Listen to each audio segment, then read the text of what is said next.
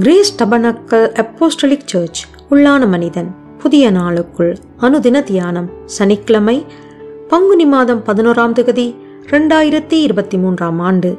இன்றைய தியான தலைப்பு தேவனுடைய பிரதானமான நோக்கம். இன்றைய தியான வசனம் மத்திய மூன்றாம் அதிகாரம் இரண்டாம் வசனம். மனம் திரும்புங்கள் பரலோக ராஜ்யம் சமீபித்திருக்கிறது. தியானம். ஆண்டவராகிய இயேசுவுக்கு வழியை ஆயத்தம் பண்ண வந்த தேவனுடைய மனுஷனாகிய யோவான் ஸ்நானன் நீதியும் பரிசுத்தமும் உள்ளவனாக இருந்தான்.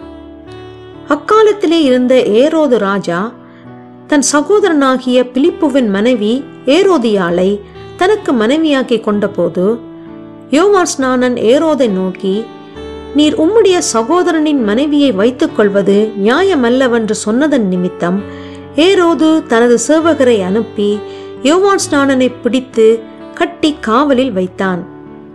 ஏரோதியாலும் யோவான் ஸ்நானனுக்கு சதி செய்ய நினைத்து அவனை கொன்று போட மனதா இருந்தாள் சமயம் வாய்த்தபோது அவனை சிறைச்சேதம் செய்வித்தாள்.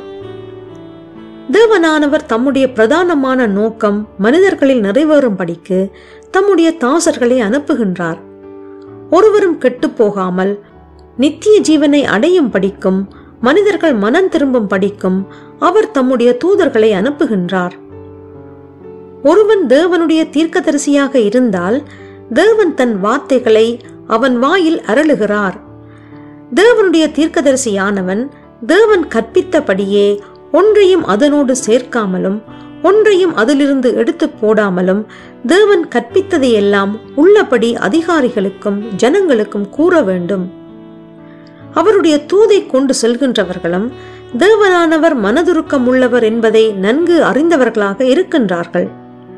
தேவனுடைய பிரத்யேகமான அழைப்பை பெற்ற யோவான் ஸ்நானனும் தேவ தூதை அதிகாரிகளுக்கும் மதத் தலைவர்களுக்கும் ஜனங்களுக்கும் ராஜாவிற்கும் உரைத்தார். அவர்களுடைய அவல நிலையை கண்டித்து அவர்கள் மனம் திரும்புவதற்கு என்ன செய்ய வேண்டும் என்பதை விளக்கி கூறி தேவனுடைய ராஜ்யத்திற்குள் ஜனங்களை வழிநடத்தினான். சிலர் அவனுடைய வார்த்தையை கேட்டு மனதில் குத்துண்டவர்களாக தங்களை தாழ்த்தி மனம் திரும்பினார்கள். ஆனால் ஏரோது மனம் திரும்ப மனதில்லாமல் அவனை கொலை செய்தான்.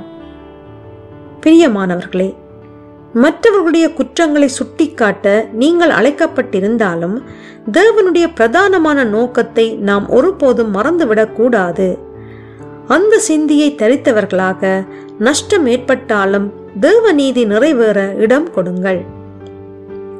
ஜெபம் செய்வோம். இரக்கமுள்ள தேவனே அந்தகாரத்திலும் மரண இருளிலும் இருக்கின்றவர்களுக்கு வெளிச்சம் தரவும் அவர்களை சமாதானத்தின் வழியிலே நடத்தவும் நான் தேவ நற்செய்தியை அறிவிக்க என்னை வழிநடத்துவீராக. இரட்சகர் இயேசு வழியாக ஜெபிக்கின்றேன். ஆமேன். மாலை வாசகம். லூக்கா முதலாம் அதிகாரம் அறுபத்தி எட்டாம் வசனம் தொடக்கம் எண்பதாம் வசனம் வரை.